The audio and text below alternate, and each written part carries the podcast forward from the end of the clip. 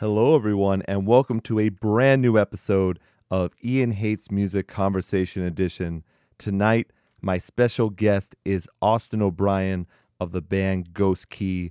If you listen to the Ian Hates Music weekly show, you know we brought up Ghost Key many times. I am very happy to have Austin on the show because their brand new album, If I Don't Make It, comes out on February 17th through In Vogue Records, and it is just so damn good. Ghost Key have been extremely busy, and we get into all that with Austin, so I don't want to hold you back from that. So let's start off by playing a track from If I Don't Make It. This is their first single. It's called Indecision. Enjoy.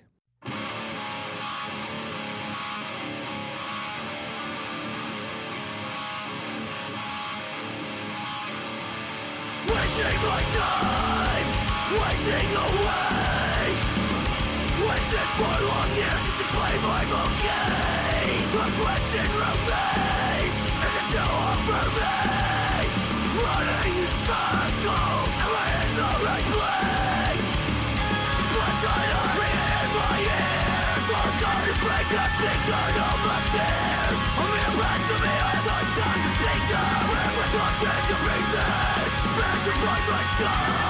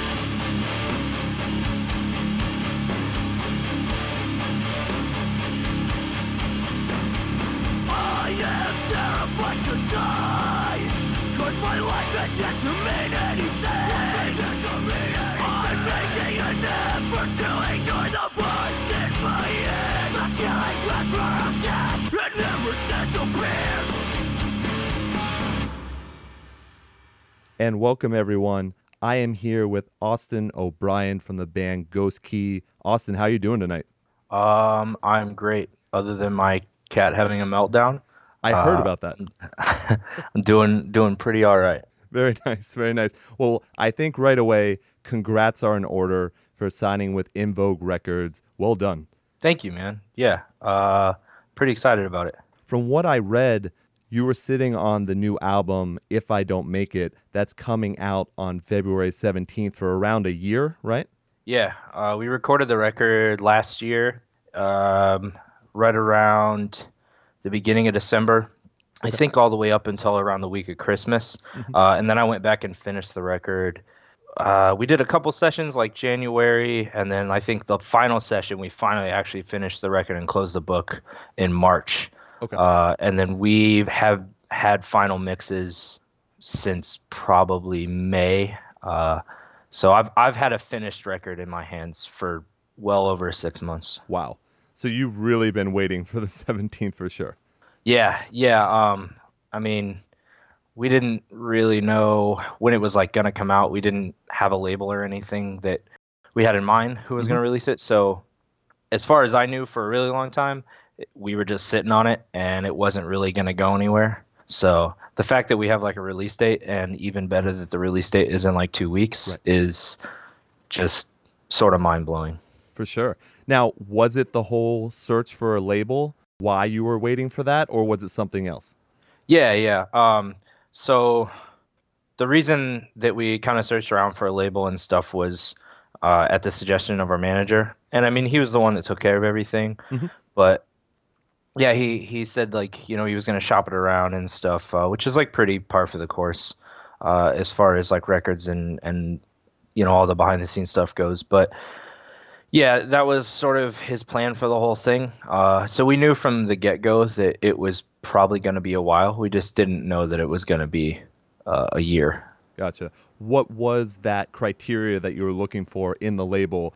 Um, I mean, like a, a pretty big philosophy for our band as a whole is we just like want to work with people who we would want to hang out with. Mhm. Uh, and and I mean, obviously there are other criteria like you know, we're not like looking for people who are just like super unprofessional, but like are cool people. But Sure. we just want to like work with people who are just as interested in what we're doing as we are and like Mhm. just as invested um and we talked to a few labels and i'm not going to name any names Right. but uh there were there were a few labels that like sort of acted interested but uh when it like really came down to it and like we tried to like talk to them and like sort of tell them like what our plans were for the after the record came out and like how we wanted to do things um they just sort of wanted to do it their way and like i Mhm. totally understand that that's not a big deal Sure. um but yeah they, they just didn't seem like they would be invested in it uh the way that nick from invogue was Right. because when we reached out uh he had emailed taylor back almost immediately uh taylor is our manager Yeah, yeah, I've been speaking uh, with them. em- Word. Okay. Yeah. So you know him. Um, but yeah, emailed him back like almost immediately and was like, "Yes, I'm super interested. Like I've been following the band for a while, Nice. and uh, like right away it was just like, okay, this is this is sort of like what we want. So like let's pursue this. Uh, and obviously it ended up with what we're at now. Absolutely. Yeah, that's a great thing to hear because yeah, I've heard nothing but good things about In Vogue. So it's great that you can kind of have control over what you want and then also he's totally interested in what you're doing. Yeah, yeah. I mean, so far so good, man. Uh, he reaches out to us uh, just to like kind of let us know how how the record's looking, like what pre-orders are looking like, or or even like, I mean, he's just been sending emails and messages like telling us how excited he is and like how he can't wait for the record to come out and they can't wait for us to go on tour and like Mhm. for people to hear it and like hear what they think and and so like it's it's really cool. He he feels invested or it feels like he's invested and and it feels like he cares and I think he does really care a lot. Yeah, that sounds it. And, you know, on that note, you are getting ready, you're gearing up for your tour with Hail the Sun, Dayseeker, and Silent Planet. What's your favorite thing that you're looking forward to with going out on that tour? Uh, I mean, there's a few things, honestly.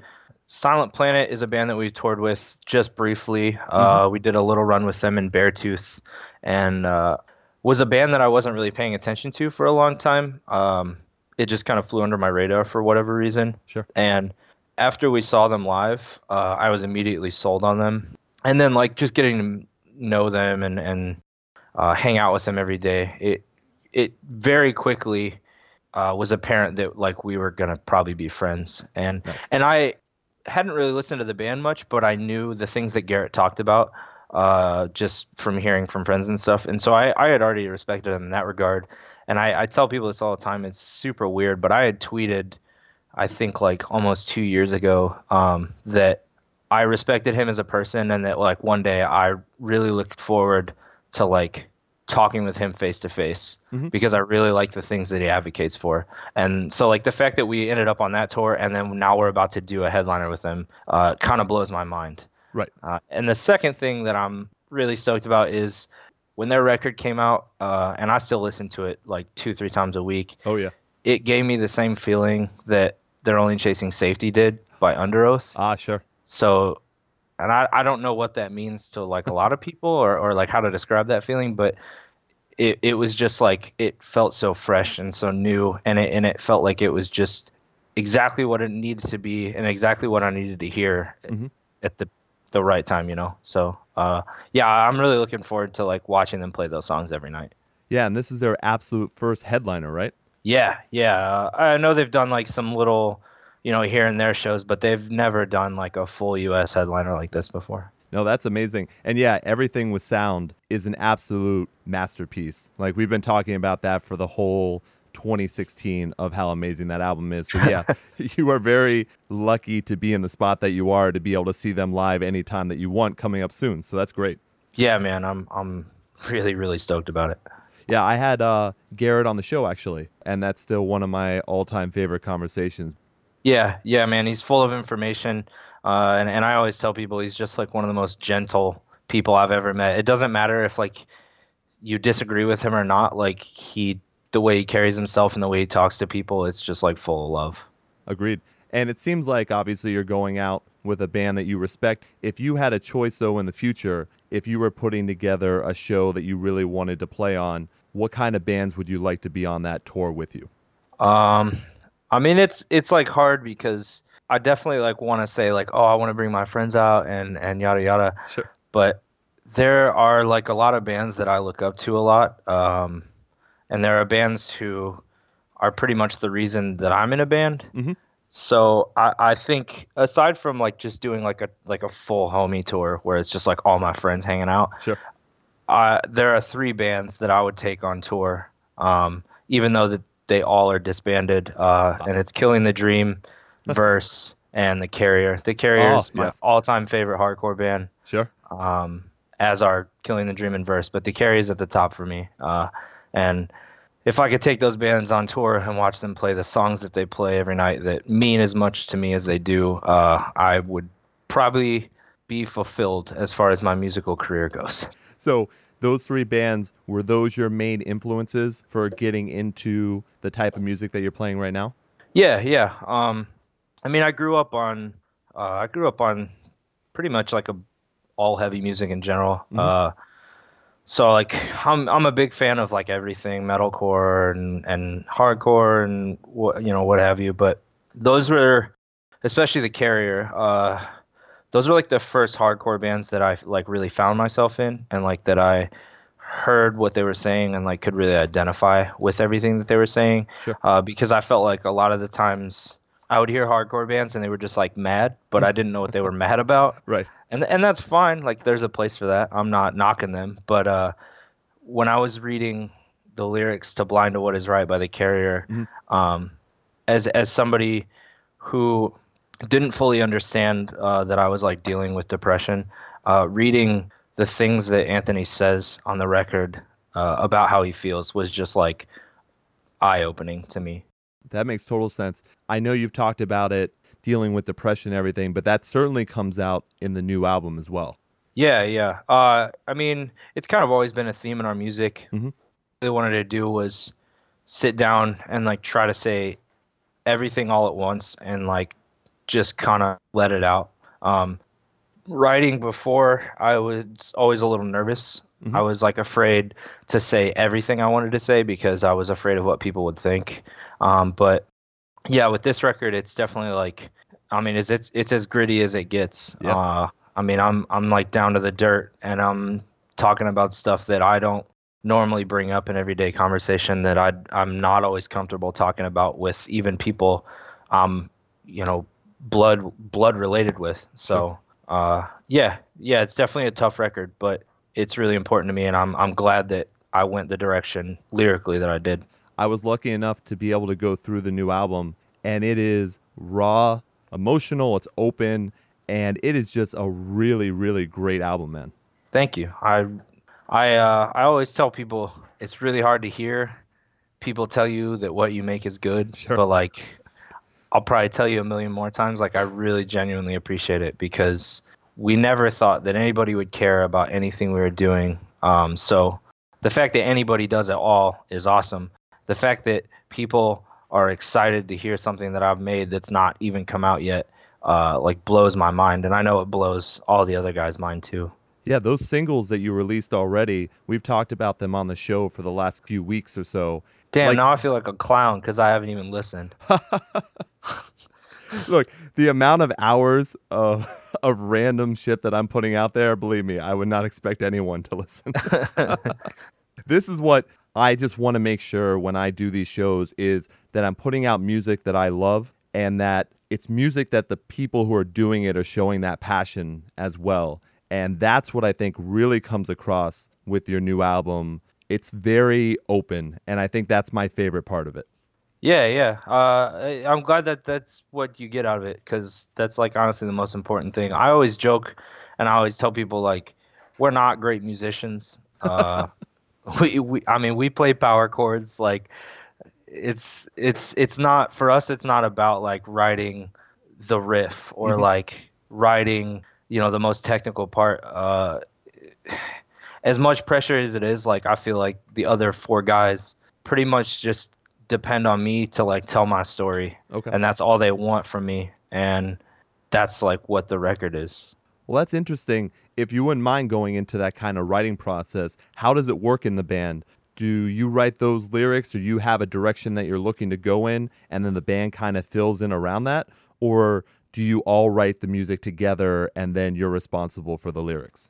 yeah um so we do it i guess as old fashioned as it is uh like the just classic like getting in a practice space everybody just cranks their amps and Mhm. like we riff and uh a lot of times what ends up happening is like somebody comes up with one riff and then we'll just sort of build around it or like we'll come up with like one thing we know we want to do in the song whether it's like a breakdown or like somebody has an idea for like a bridge part and then we'll just try to build a song around that everybody contributes uh like our drummer will write a riff and give it to our guitarist or or like I'll write a riff and I'll give it to them or somebody has an idea for like a drum part like they'll they'll try to like clue him in on it like it's super collaborative but Mhm. it's also incredibly frustrating okay. because just like with writing lyrics like when you write you know you try to write a song like that's an extension of yourself and like that's something that you're putting a lot of time and effort into. Right. and sometimes it's not always the best thing or everybody else thinks that you know not not everybody likes the riff that you wrote that much or not everybody likes the chorus that you wrote that much. So yeah i mean it, it's it's tough. Uh, like there have been some some deep cuts uh some nights because somebody doesn't like one thing and then we kind of get in an argument about it because it's it's really easy to take offense when somebody's critiquing uh your art Oh, sure. but but I think the record is all the better for it because all those like fights and those arguments and and like all that pushing that we've done to to finish it like uh, I think it shows in the final product. It absolutely does. When you're out on tour, just on that note, do you also fight about the set list? No, actually, Okay. um, that's that's something we're usually like pretty in agreement on, uh, especially like with all these new songs. For whatever reason, it just sort of worked out when we sat down and made the set list for uh, the the Silent Planet tour. Mhm. We pretty much all wanted to play the same songs. Oh, that's great. I, I think there was like maybe one or one or two of us who like wanted one other song or like one different song, but we pretty much all had the same idea as far as the set list. Uh, we definitely wanted to play less old material and more new material, and we all agree on what songs we think on the record are going to be the most fun to play, and those are the ones that we're going to end up playing. Have you actually played any of the new tracks live in front of anyone yet? Yeah, so we've been playing Indecision now for almost a year. It'll be Okay. a year in March. Um, because we thought the record was going to come out way earlier. Right. Um, so we started playing that song on our the second Beartooth tour, uh, Mhm. the one we just recently did last March. And uh, yeah, so we, we started playing that song because we were like, oh, the record's gonna be out soon. Like it'll be cool to like kind of tease it or whatever. And Right. then, you know, it's like it kind of became a part of our set list. And then we realized the record wasn't coming out. We were like, well, the song's really fun to play, and like even if people don't give a shit, like we're just gonna keep playing it because we're, we're having a good time with it. Right. Um, but it's been cool because people like a- had asked about it, and they're like, "Oh, is that like a new song?" And um, but yeah, that's the only song we've played live in Okay. front of everybody. Uh, we practiced all the songs together in a room for the first time uh, a few weeks ago. Oh, okay. So that was kind of a wild experience, just because I'm so used to listening to. I, I think everybody is so used to listening to the record, Mhm. um, and so we wanted to feel everything out like in a live environment, and and that's sort of where we made our decision on the set list. It's just like, oh, this song feels really good. This song feels like it might not be like really good live or or whatever. Um, and that's like where we really like solidified everything. Is there any specific song that you're really looking forward to kind of premiering in that new set list? Solstice. Ah, uh, there you go. Hands down. Sure. I said it when we released a song. Super tough to write, uh, just because I wasn't really sure what I wanted to write about, uh, and I, I kind of waited down to the wire on that one. Uh, I wrote the lyrics for that in the studio. Um, didn't want to record it. I wasn't a fan of it musically either. Uh, I just I don't know. Something about it didn't stick with me when I heard it the first million times or whatever, and then uh, like I said earlier, I went back uh, a couple more times to finish it up, and we actually finished that song. That was the last song we finished on the record, and I remember the whole time we were recording it, I kept telling myself in my head that it was bad and I didn't like it, that I didn't want to record it, and I remember sitting down that very last day, and it was just me and our engineer, and he played it back for me in, in like its like roughest form, and I was like, "Damn, this is actually kind of cool." And he was like, "Yo, I, I think it's I think it's sick. Like, I, I think you should you should try a little harder to get behind it." And he sent me the demo, and I literally listened to the demo every day for like two months, Whew. and I fell in love with the song. Very nice. Um, I think maybe just because it was it's kind of a risk for us. Mhm. Uh, we've never sang before. We never had any form of like singing, and we've certainly never had like full blown choruses. So I think that was part of the reason I was really nervous about it. But I I love that song, and it's gonna be really tough to do live because I like I said I've never done that live, Mhm. but I'm really really excited, and I'm hoping that people will know the words, uh, and it'll make it all the much better. No, that would be awesome. And yeah, that is another great track. Just going off of what you just mentioned, when did you decide you were able to do the unclean vocals the way that you do them? Did you ever have voice lessons? How did you know this is what you wanted to do? Um, so pretty much going back to the beginning of the band, I was supposed to play drums. Okay. Um, I was not supposed to do vocals at all. I had no interest in doing it because at the time I really, really hated the idea of like having to be in front and Mhm. like saying things. Right. So yeah, that like was not on the table for me at all. Um, and our friend Jeff was about to move to Columbus, Ohio, and our friend Andrew, who is now obviously our drummer, has Mm-hmm. been for however long, um, wanted to play drums in a band that wasn't his metalcore band at the time. Okay. And so Jeff was like, okay, well, you're going to do vocals because I'm leaving. And then Andrew will just play drums. And I was like, no, I don't think so. And I ended up getting conned into it because I really wanted to be in this band and uh, just decided to make it work. The first few years of me doing vocals, uh, just bad, just just all sorts of bad. Um, I didn't know what I was doing. Like I I I'd never yelled before. Um, I I've been in chorus from fifth grade all the way to my senior year of high school, so I was like used to traditional like classic singing. Right. Um, yeah, definitely had never yelled before. Um, was not interested. Didn't know what I was doing. I was blowing my vocal cords out like every night the first few tours. Right. Uh, it hurt a lot. Actually, within the past two years, I like sort of figured it out. Like, oh well, this doesn't hurt, so I'm just gonna do it this way. Ah, Uh, okay. And yeah, yeah. So it's it's like a really stupid thing, and it sucks because kids are always like, "Hey, man, how do you how do you do vocals like that?" And I'm like, "Dude, I wish I could tell you, but I I don't have an answer for you." You can definitely tell it's raw, but you're able to keep that note for a certain period of time. That sounds really good. So Thanks, whatever man. you're doing, yeah, it's working. Yeah, yeah. That, that's that's like where I'm at. I'm just like, well, I don't know what it is, but it's working. So like, we'll just keep doing that. So, did you take actual drumming lessons before then? Were you a drummer when you were going into the band? Uh, I was a drummer. Uh, Chris and I, our guitarist, were in two other bands before this. We were in a really bad band called Outlaw. Okay. Uh, that sounded like Madball, but like way worse. Gotcha. Um, and then we were in a power violence band together for like a couple years. And Really? Ryan, our bassist, was in and out of that band with us. Um, so I, I'd played drums for years. I learned how to play drums off rock bands. Like I'm not gonna front. I'm not like a pro or anything. Sure. Um, it's something I, I like really enjoy doing. I don't get to do it much anymore because I live in an apartment in Chicago. But um, Yeah, I, I was definitely a drummer, and that's like what I wanted to do for sure.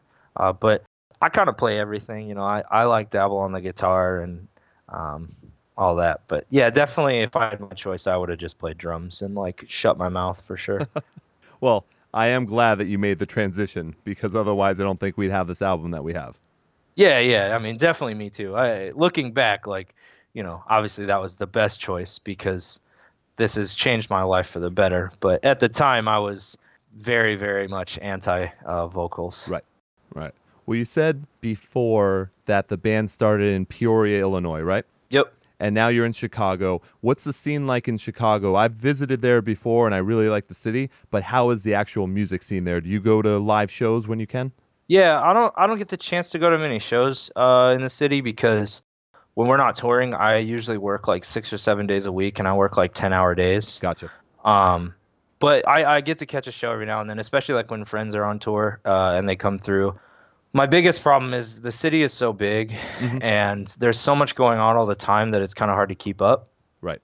Um, so the smaller shows are, are kind of hard to hear about, and the bigger shows uh, aren't always like the best ones to go to, just because like there's a barrier and it's like a huge venue or whatever. Um, but the shows that I have gone to uh, are they're always sick. Um, whether it's like a 30 person hardcore show uh, at like Subterranean downstairs, which is like a hundred cap venue, Yeah.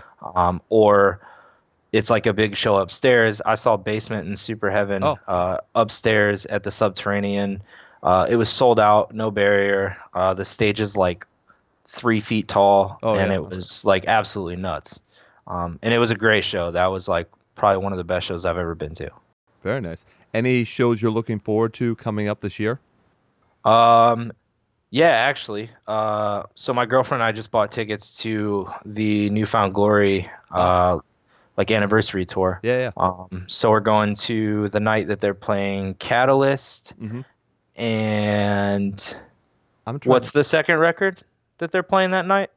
I'm I'm almost certain that it's Nothing Gold Can Stay, it probably is. I think I'm going to that one too because I'm going to two of the nights, and I know oh okay. they're covering yeah four different albums during that time. Yeah, yeah. So yeah.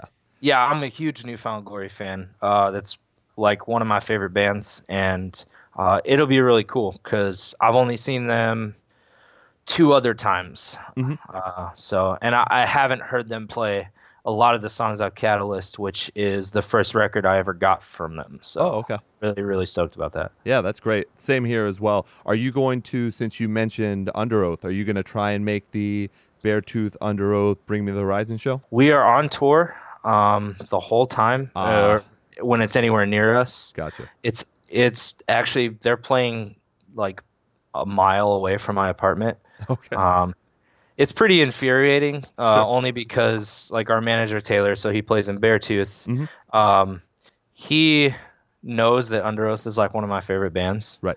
and so it just really sucks to see your best, like one of your best friends, go on tour with one of your favorite bands, Right. and know that like you can't be there. um, I'm really excited for them. That, that's like honestly the coolest thing ever. But there's a little part of me that it, it hurts a little bit. I can I can understand that. Yeah, that tour is going to be pretty insane as well.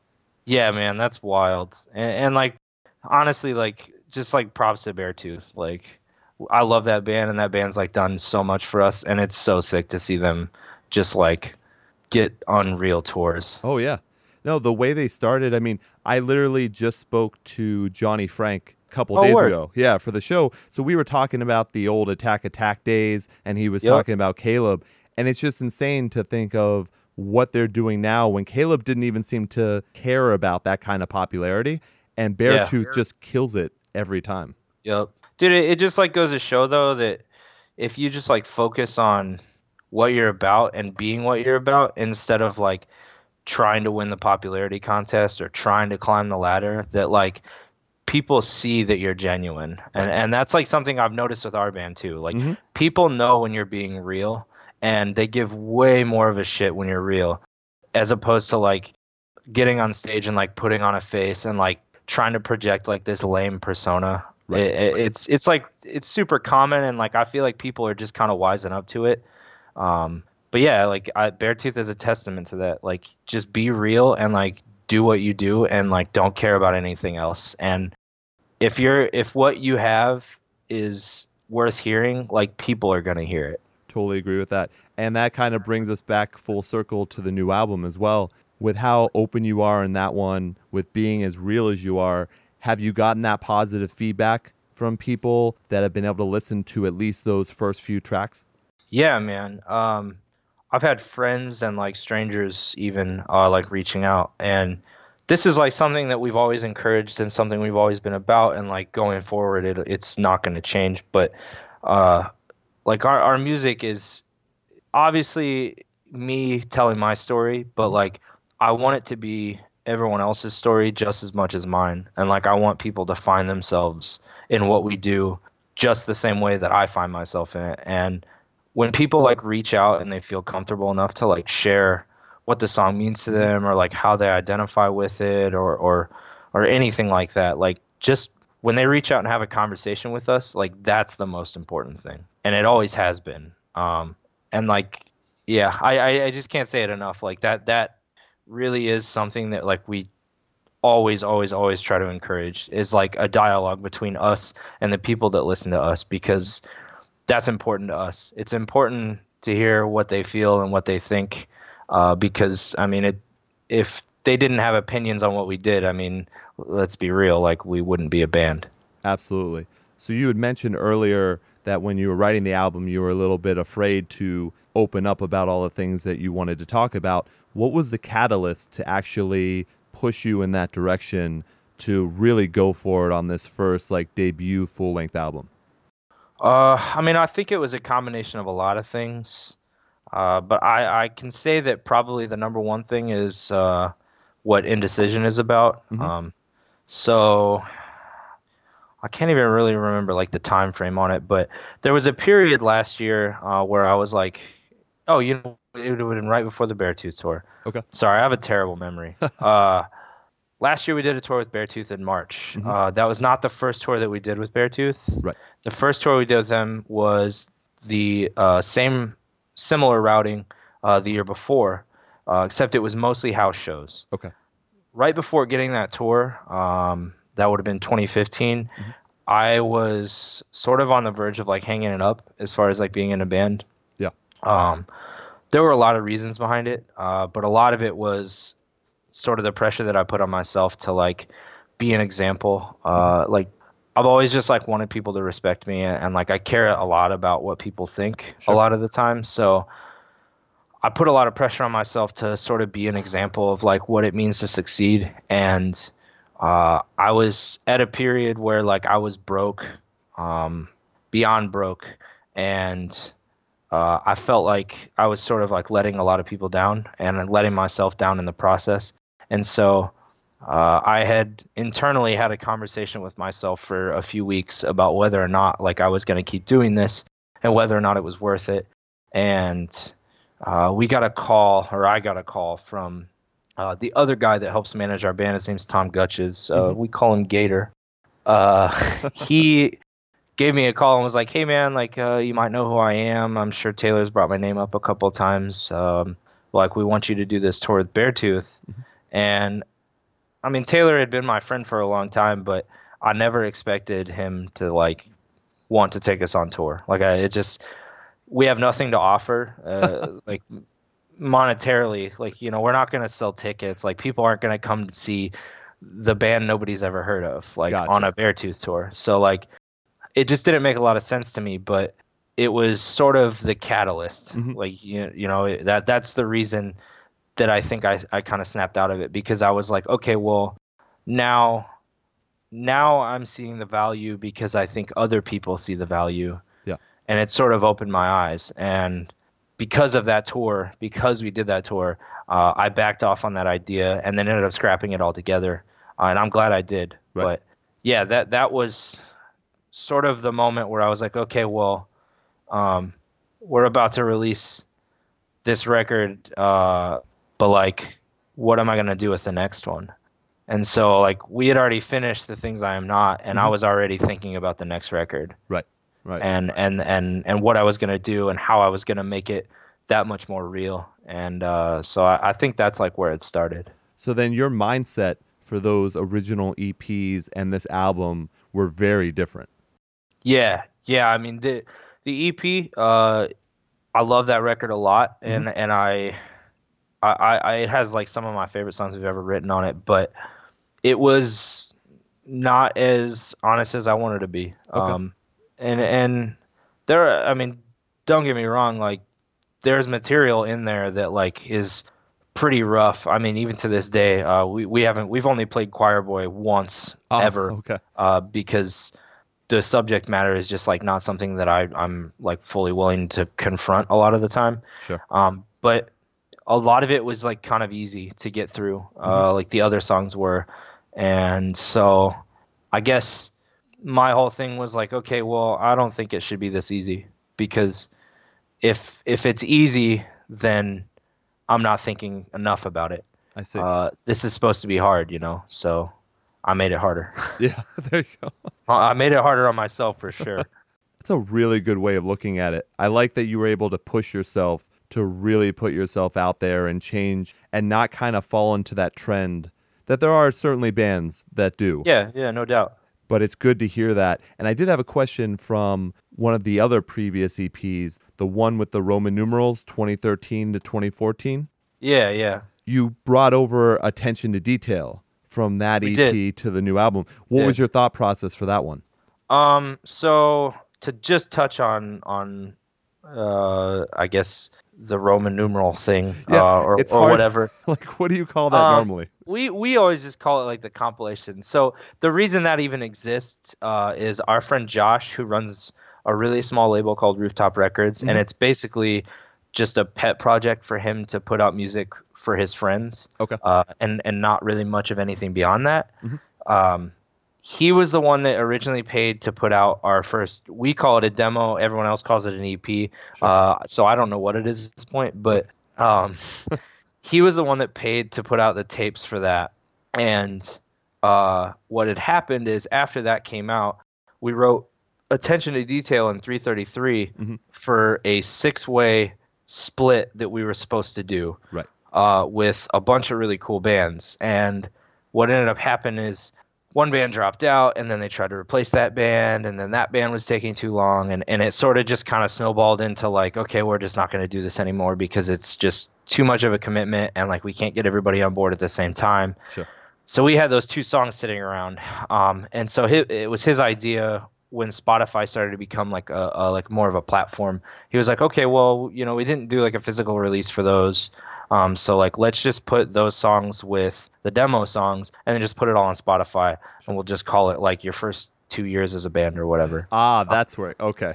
Yeah, Gotcha. yeah. So that's what that is. That's why that exists. Uh, I don't get to tell people that enough, so they think that's like our first record or Right, whatever. right. Um, yeah, so th- that exists because of that reason. Um, the reason that we brought attention to detail over, and we were actually going to do 333 as well, but we uh, kind of last minute decided not to. Okay. Um, those songs never got a physical release. Right. Um, and we really wanted to put them, at least one of them out Mhm. uh, on a physical medium just because we all kind of felt like those were the two songs that people really started to pay attention to. Okay. And just kind of wanted to do them justice. Uh, and then another reason is we've had a lot of guitarists. Uh, we're on number four, who has been around now for I think three or four years. Um, so like he's been around longer than he hasn't. But when we wrote Attention to Detail in 333, our friend Sam was in the band, and uh, he was like really looking forward to putting those songs out physically too. And so it was just kind of a thing for us to be like, okay, well, you know, you did help a lot, and like he really did do a lot for us uh, in the time that he was in the band. I mean, it was only six months, but he helped us write those two songs, and that was huge. Yeah. Uh, so part of the reason that we re-recorded it too was just like for him Okay. and and not really anybody else. Um, I hope people listen to it. I mean, I'm not saying that, you know, but uh, the biggest thing for us was like we wanted to do right by him, uh, and and I think it'll be really cool to like finally hand him a record that has his name in the booklet, that has a song that he helped us write on it. Right. No, that's awesome. And also how did you go about changing the composition of the track too? Because it's not just a re-release or a re-record of that. It seems like you had Yeah, did yeah. change some things around. Yeah, so we changed it a little bit, uh, and and really what it came down to was how do we play it live, and Okay. that's like basically how we recorded the song. Was we were like, okay, well we've been playing this song live for like a few years, and we don't really play it the same way that it was recorded. So like this time around, let's play it that's the way that's like more true to what we do now as opposed to before. Okay. Um, so like the version you hear now is is a lot closer to the way we play it live.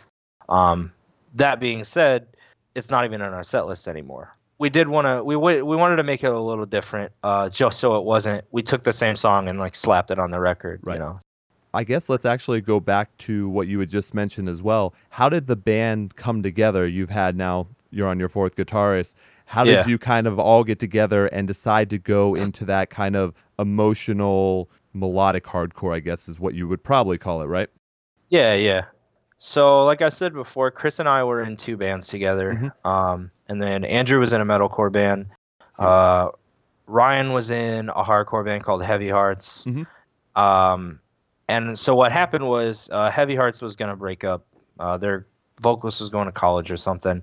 Andrew's metalcore band, he just like wanted to play something different. Chris and I were trying to start a youth crew band Oh, okay. uh, which at the time I was still straight edge. Bayless uh, still is. Mhm. Um, so we were gonna start a straight edge like youth crew band. Okay. And we were the only two members. We needed a bassist and uh, we needed a vocalist.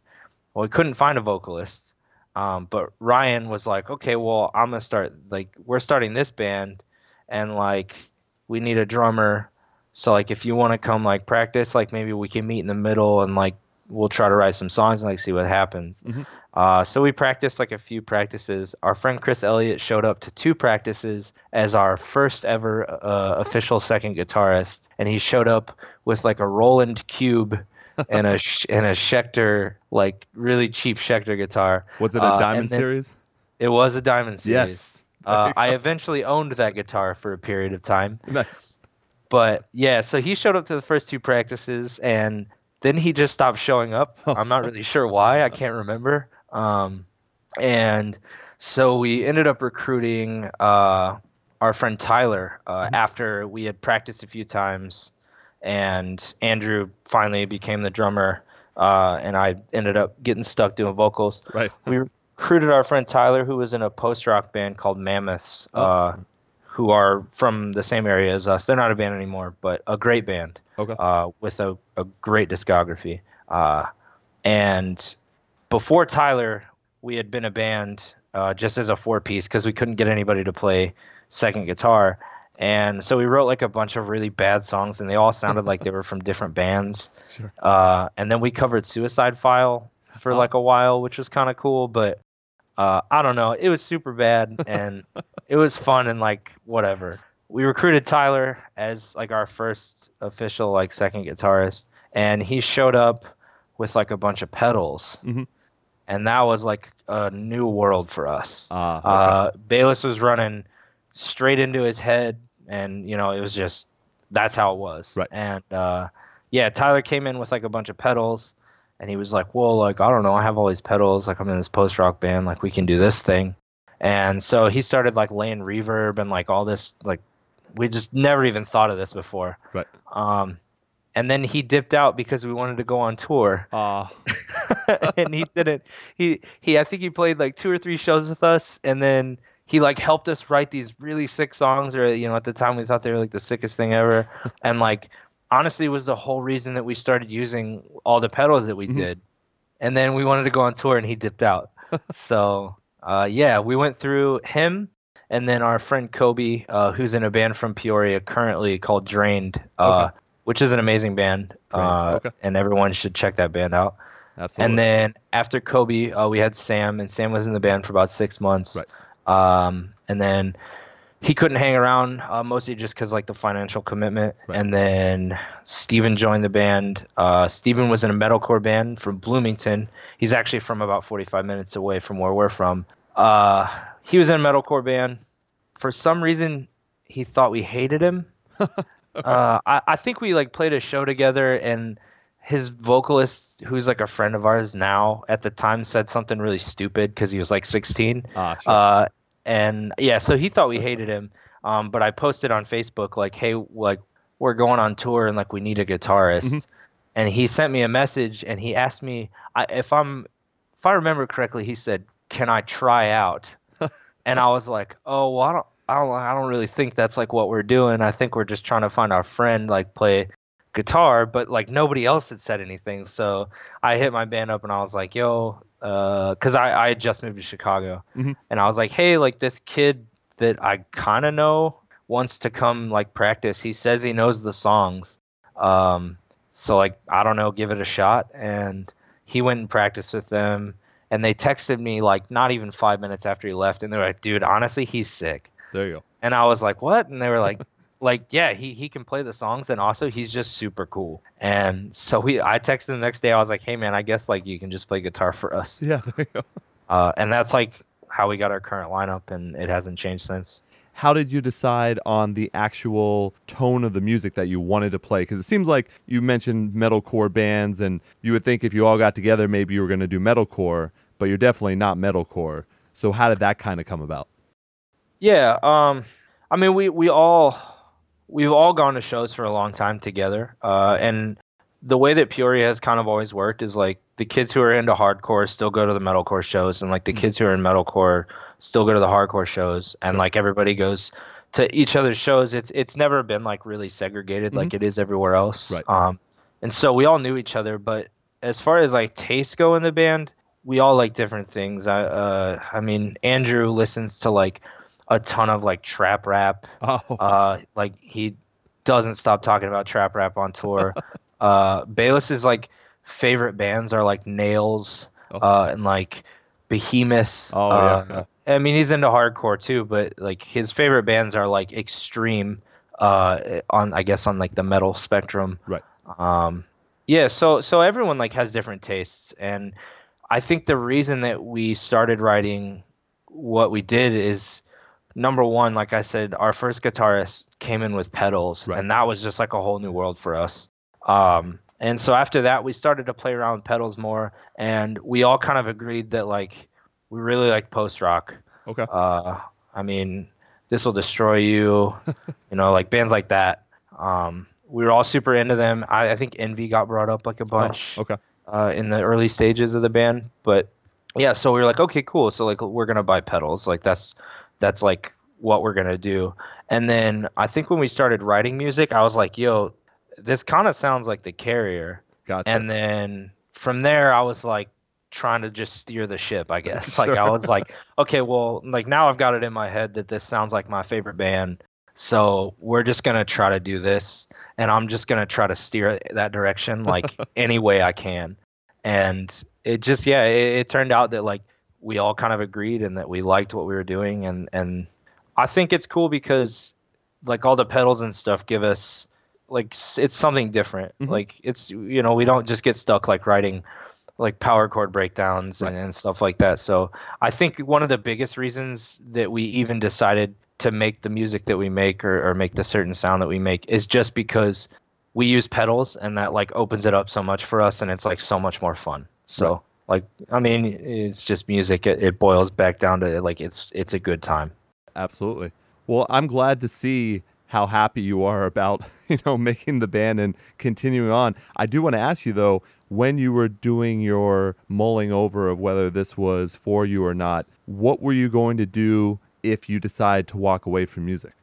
I was gonna go back to school actually. That was like my or what I thought was like my big epitome that is you know, I was gonna quit the band and I was gonna go back to school. Um I only have done two semesters of community college Okay. uh and something that I've been interested in a long time is like film. Yeah. Um so yeah, I was gonna quit the band and I was either gonna go to school uh and try to get a degree in film um, or I was gonna look at uh, like video game design, and that's something I'm still interested in, and something that I kind of dabble in by myself, Mhm. just like when I'm sitting around alone. But like, my, I'm sure my girlfriend remembers, but uh, we did like the whole school visit thing. Uh, I was like signing papers, uh, talking about loans, Wow. everything. My my mom came up to Chicago to take the tour with us, and Oh wow. um, yeah, so like it, it was like fully a thing, and it was gonna be a thing. Uh, and then I backed out last minute. Gosh. well, since you are so interested in film, would you want to do the music videos for the band as well? Maybe.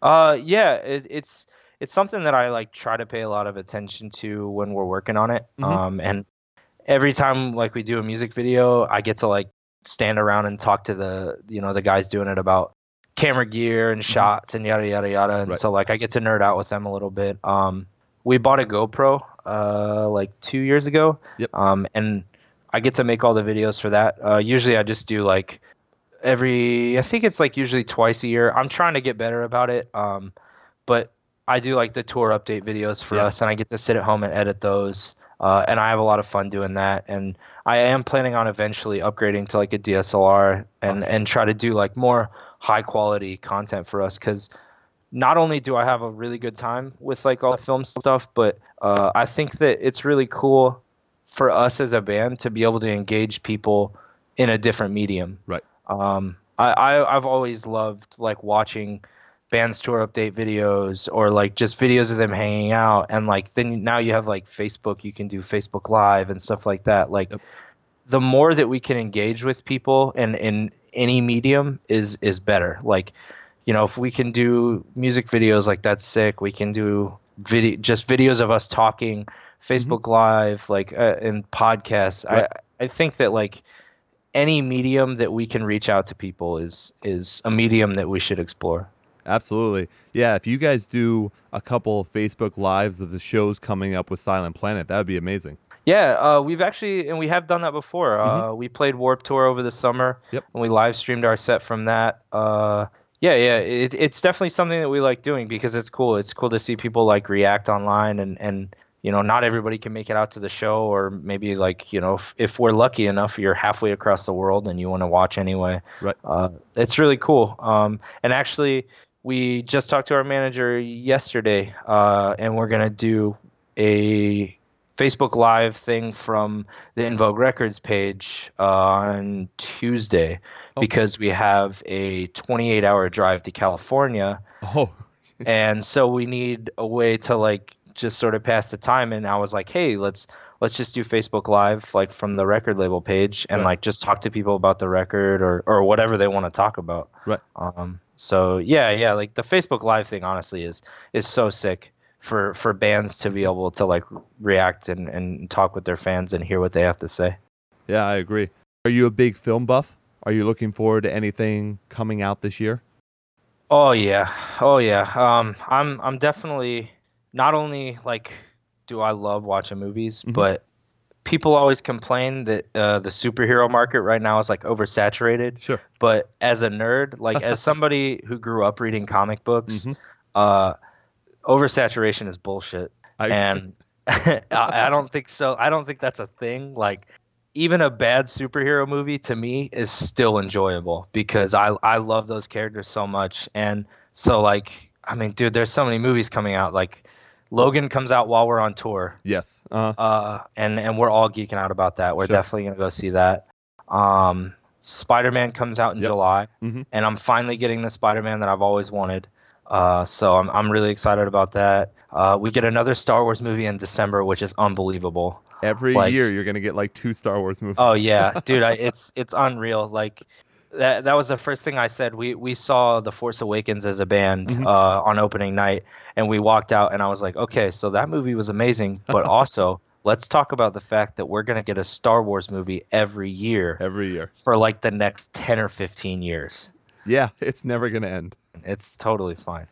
Well, let me ask you this real quick because of what you just mentioned. So you actually got something out of Batman v Superman? All right, so here's yeah, the deal. exactly. Here's the deal. it had bad parts. I'm I'm not I don't I'm not gonna dispute that. I think the Martha scene was oh, like it's one of the worst borderline. scenes. It was borderline hilarious. Oh, I laughed out loud in the theater. Yeah, no doubt about yeah, it. yeah, Um, and and yeah, so I, I don't think it was perfect by any means. Um, but that being said, I think seeing that dark of a Superman Mhm.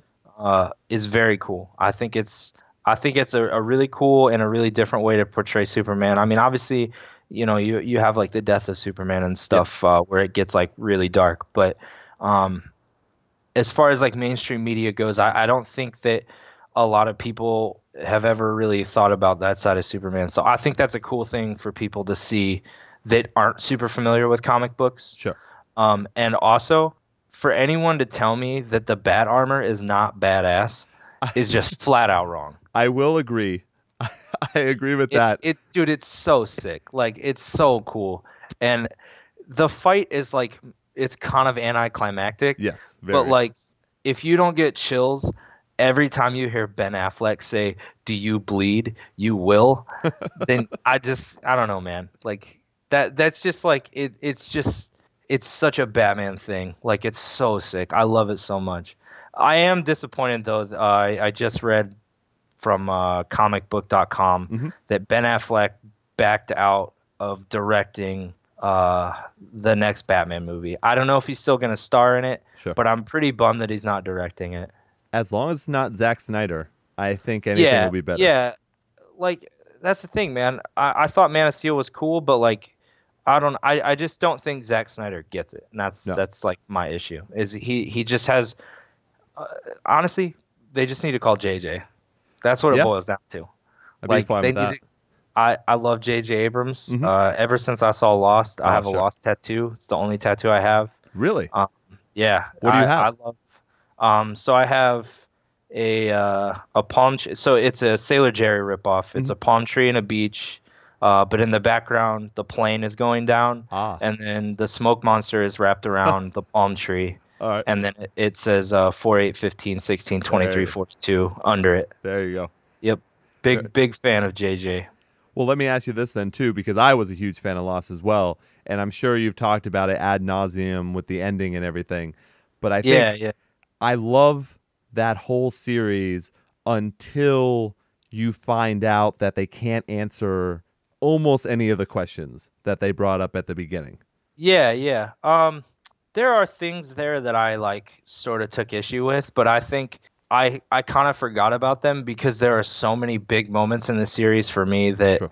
I was so excited about that like the things I had an issue with Mhm. were just completely overshadowed by them. Gotcha. Um, I think one of my favorite scenes in like the entire series is uh uh the pit of bodies Mhm. uh, when you find out that he killed the entire camp Right. uh, that's just like at the time, you know, it's like 2006, 2007. Uh, it's just like a really dark thing for television, and it was really cool the way that they played with it. And so, yeah, I, I love that scene. But yeah, uh, the the things I had problems with, just like with that scene, it just overshadowed those things so much. Yeah. Uh, and then like everyone has a problem with the ending, but uh, I I didn't really have a problem with it. I will totally tell you, I didn't have a problem with it either. I actually liked what they did in that Yeah. last season. The only part I had problems with is that the way they had made the show out to be was this scientific show that they were going to have answers to all these random questions. right, right. Instead, they kind of fell on to religion instead, Yeah. which is what I don't know if you watched this as well, but it's what the new Battlestar Galactica did as well. They ended I up haven't having watched Oh, okay. They were not able to answer the questions that they had brought up, so right, right, that's right. one of those things. Yeah, I feel that's a valid complaint. You know, I'm not gonna knock you for that. I, I definitely think. I mean, everyone wants to go back to like the polar bears, but Right. like, you also gotta you also gotta think that uh, you know, they wrote the first episode of this show thinking that it was never going to get made anyway. Right. Um, so I, I always try to just think about that, and then I also just remind myself that it's not my art. So like, you know, I, I've made a lot of choices that people don't agree with, and I'm sure there are things that we'll do in our music that people won't agree with. So um, I try to take that approach like to everyone's art, whether it's television or music or whatever. Right. I, look, I'm just excited I got to talk Lost with someone. So Yeah, yeah, same. It's been a Every long time, I time. bring it up, people are just like, "Oh," and I'm like, "Oh, what do you mean? Oh?" And they're just like, "Well, this show's really old," and I'm like, "Okay." yeah, Like, d- doesn't take away from it. yeah, It's yeah. really like, good. Well, we've all moved on to Netflix, and I'm just like, okay. Now, are you a Stephen King fan at all? Yeah, uh, I mean, I'm not gonna like, I'm not gonna say I'm like a huge Stephen King fan. I, I don't know like all of his books or Sure. anything, um, but I'm familiar with like The Dark Tower was like the first thing I ever read. Oh, you did Um, read all the way through? Not all the way through. Oh, okay. Not all the way through. Um, I was kind of forced to read that by a friend of mine, Okay. and uh, I, I'm glad because I, I, I, from what I've read, I like it a lot, Mhm. and I think it's a really like different thing for Stephen King to do. Yeah. I need to read it because I know they're doing like a television series. No, they're doing a movie. it's coming out. Oh, it's summer. a movie now. Oh yeah, Matthew McConaughey and Idris Elba. Oh, I haven't heard anything Oh, yeah, it was supposed to be. It wasn't projected to do well originally, so they had it slated to come out this month actually. But then Really? apparently Sony thinks it's going to be a huge blockbuster, so they moved it to like July. So it's coming out oh, this summer. wild, dude! Now I'm really stoked. Okay, yeah, because the last time I read anything about it was like maybe a year and a half, two years ago, Mm-hmm. and they were still talking about making it a TV series. I think Ah. they're going to do both. They're going to do a movie, then they're going to do a TV series, and then go back to a movie. They're going to continue like that trend to Oh, tell okay, all the stories. Yeah. Dude, very sick. Yeah, I'm stoked about that. Is that why you asked if I'm a Stephen King fan? Yeah, fan? exactly. And also, I'm. I mean, when you talk about having tattoos of things, I have Stephen King tattoos, so that's Okay, my big thing. But what book are you on that you were able to stop? Uh, so it's just the first one. Actually. Oh, okay, gotcha. Yeah, yeah, yeah. Just the first one. Um, I it, it's I don't even own it. Uh, it was given it was given to me to borrow by my friend Chase, Mhm. uh, and I got about eighty percent of the way through uh, before I ended up moving away and giving the book back, Ah. and then it kind of just fell to the wayside. Uh, but I need to go back and finish it, and then I need to catch up, especially if they're doing the movie way sooner than I thought. Oh yeah, just because it's going to be a whole summer blockbuster type thing in the kind of vein of comic books because they also Right. did graphic novels for it too. Yeah, yeah, yeah. No, that's awesome. Well, is that how you pass most of your time then? Being a movie buff, you've also got obviously the band, and then what did you say you do for work in between? Uh, so I work in downtown Chicago. Uh, I'm a I'm a bike messenger, so I just like ride my bike all day. It's sick. Well, wait, wait, but the weather right now has got to blow.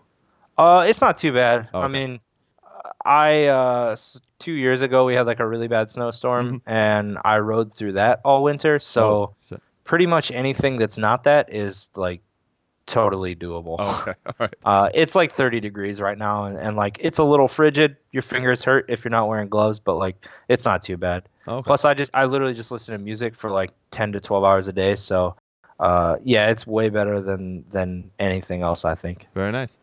Well, I think I just realized we've been talking for a while. I don't want to take up too much more of your time, but I oh did yeah, want to no worries. circling back to the album, I did want to mention, and I'm sure people have brought it up before when they've talked to you, but the album ends on such a note that I don't think I've ever heard before on an album. When you say, if I don't make it, at least you'll have these songs.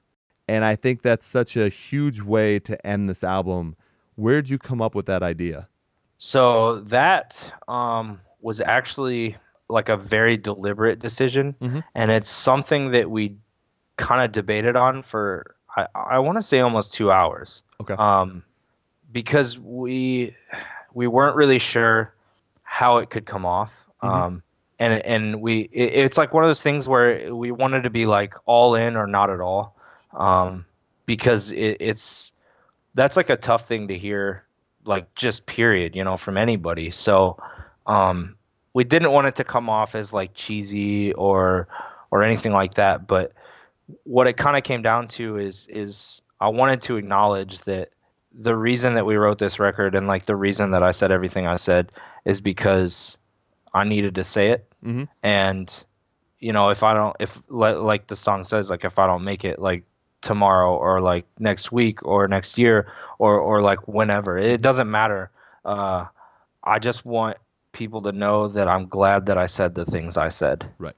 and and so like that's why we we we debated on it and and eventually you know that point was brought up and and everyone was like you know what yeah i i do agree i think that's like a really powerful thing to say Yeah. and it's it's like really cathartic Yes. I, I guess is like the best word No, absolutely.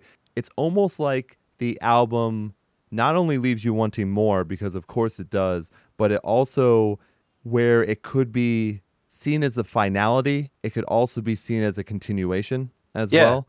And yeah absolutely I think that's a great way to do it, and especially also to have the music continue a little while after that as Yeah. well. Instead of having that just echo, it's almost hopeful compared to a depressing note.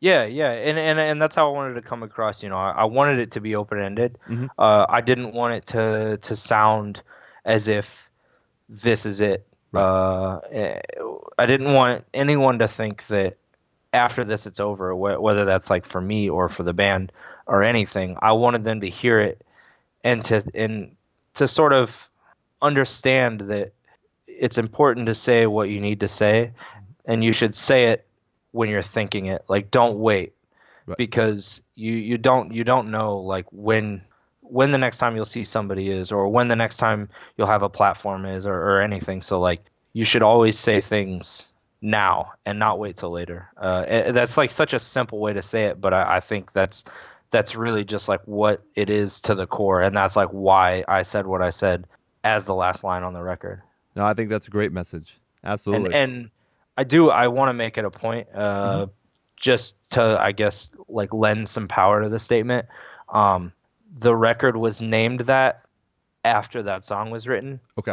because because of that statement because we felt that that that was like the most powerful phrase on the whole record and yeah I I that, I, I just wanted to make that point because I, Yeah. I I've tried to tell everybody I can because that's really important to me you know I, I don't want people to think that we did it for like dramatic effect or Right. like we had the name and then we were like oh we better do this because that's what the record's called Exactly. um, it's it's not supposed to be like some dramatic uh, theatrics. It's it's it's a very real statement, and it means a lot to me. Uh, and I'm glad I said it. Absolutely. Yeah, that's a very good statement to make too because it had a feeling like the album title came from that lyric and not vice versa. Yeah, it's, yeah. it's good to put that out there as well. But I think that is a good place to end because even though I could go more in depth into the lyrics of the rest of the album, other people haven't heard it yet. So I don't want to Yeah. spoil anything. I Sure. just wanted to make sure that everyone knew how good the album is. So let's go ahead and just bring everything full circle. If I Don't Make It comes out on February 17th through In Vogue Records. You can do pre order bundles now, and I will tell people they definitely should if you can do it because this album is awesome. I'm going to have links in the description of this episode so that people can support you in every way possible. But for right now, what is the best way for people to support Ghost Key? Uh, I mean, above all else, let's have a conversation. Let's have a dialogue. Um, this record exists because of the conversations I've had with my friends and their encouragement for me to be as honest as possible. And I wanna I wanna reach out to people in the same way that they reach out to me. So, um, yeah, you can buy the record. That's super important, obviously, and like we uh, we would be endlessly thankful for that. But the best thing you can do is come to a show and come talk to one of us. Not just me. I'm not the only one in the band. Talk to every one of us. Give us your perspective. Give us your ideas. Tell us your hopes. Tell us your dreams. Whatever. It doesn't matter. Um, let's just have a conversation. I think that's great. So yes, definitely go see Ghost Key. They're going to be out on tour with Silent Planet, Dayseeker, and Hail the Sun. That tour starts in a couple weeks, right? Uh, it starts next week. Next week. There we go. Okay. Yeah, February 9th to March 11th. Very nice. I'm hoping to make it to the Worcester date in Mass. It just all depends if I can get a ride. That's my whole thing. Please, please, please do. I would love to hang out. Oh yeah, absolutely. That would be awesome. So I hope that everyone can go do the same thing for sure. I was just blown away by this album. We've been talking about it for weeks. I know you might not be that great with compliments, but it is a great album. My So girlfriend will tell you I'm definitely not good with compliments, but I, I do appreciate it. Seriously, a whole lot. You're going to have to get ready for it because once people see you live, they're going to be going back to the merch table to say things to you. and it's going to be in person. It's going to be tough. Yeah, I usually just look at the floor and shake my head and say thank you. There you go. And I have to remind people that I just don't do. I'm not very good at this. That's good. I, I think they'll understand. Yeah. they'll understand. Austin, thank you very much for being on the show. This is great. At some point, when you get back on tour, we'll have to go ahead and do the movie podcast at some point too. Yeah, I dude, I would. I'm fully on board. Because we'll do any of the new superhero movies that come out or something like that. That'll be good. I'm sure once I see Logan, I'll be able to talk about it for days. Yeah, I've heard nothing but good things. And I was worried about it too, because I didn't think originally when I saw the very small trailer, it didn't really look that great. But the things I've heard and reviews seem like it's going to be really great. Yeah, yeah, yeah. They I think they did right by it, but we'll see. We'll see. Absolutely. All right, man. Thank you once again. This was awesome. Yeah, I appreciate it, man. No problem. Have a good night, man. You too.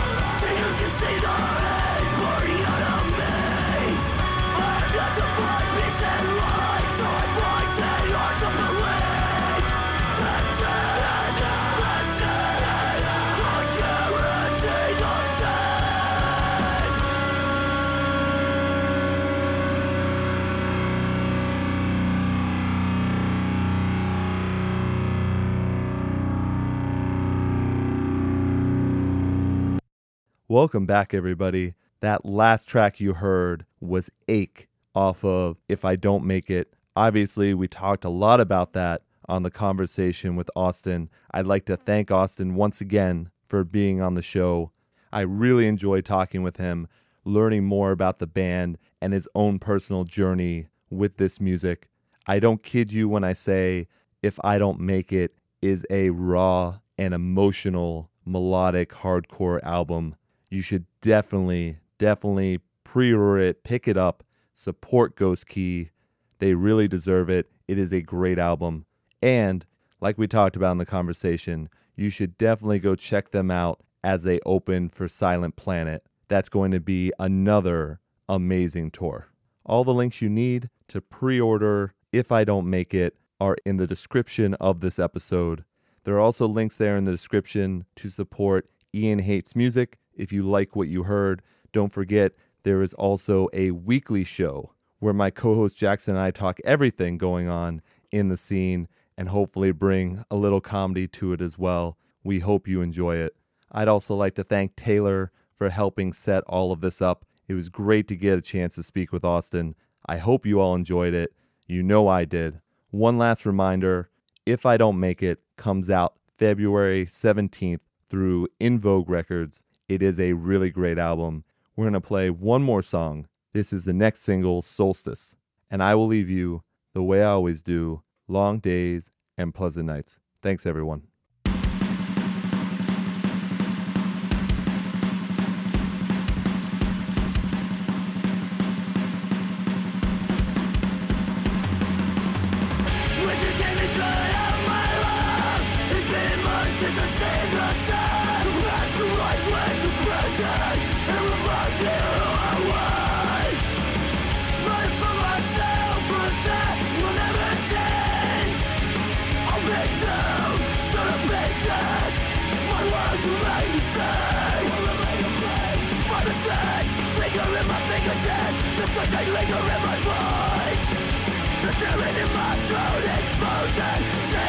Seeds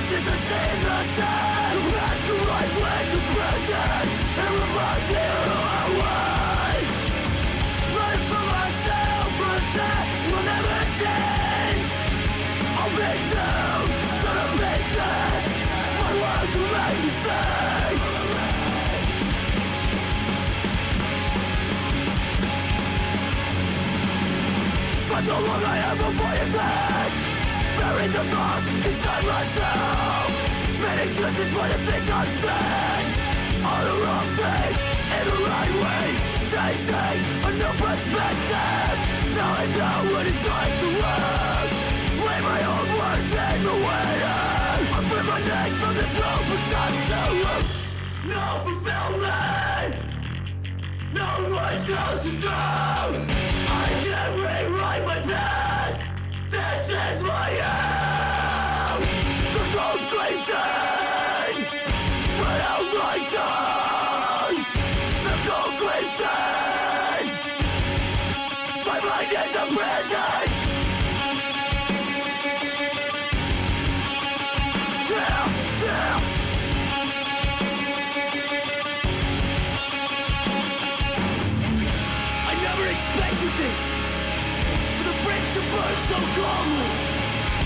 Of my own creation. A fire that's only fueled by my own pride The flames of my past are enough to keep me warm. The same flame serves as a reminder Of how the cold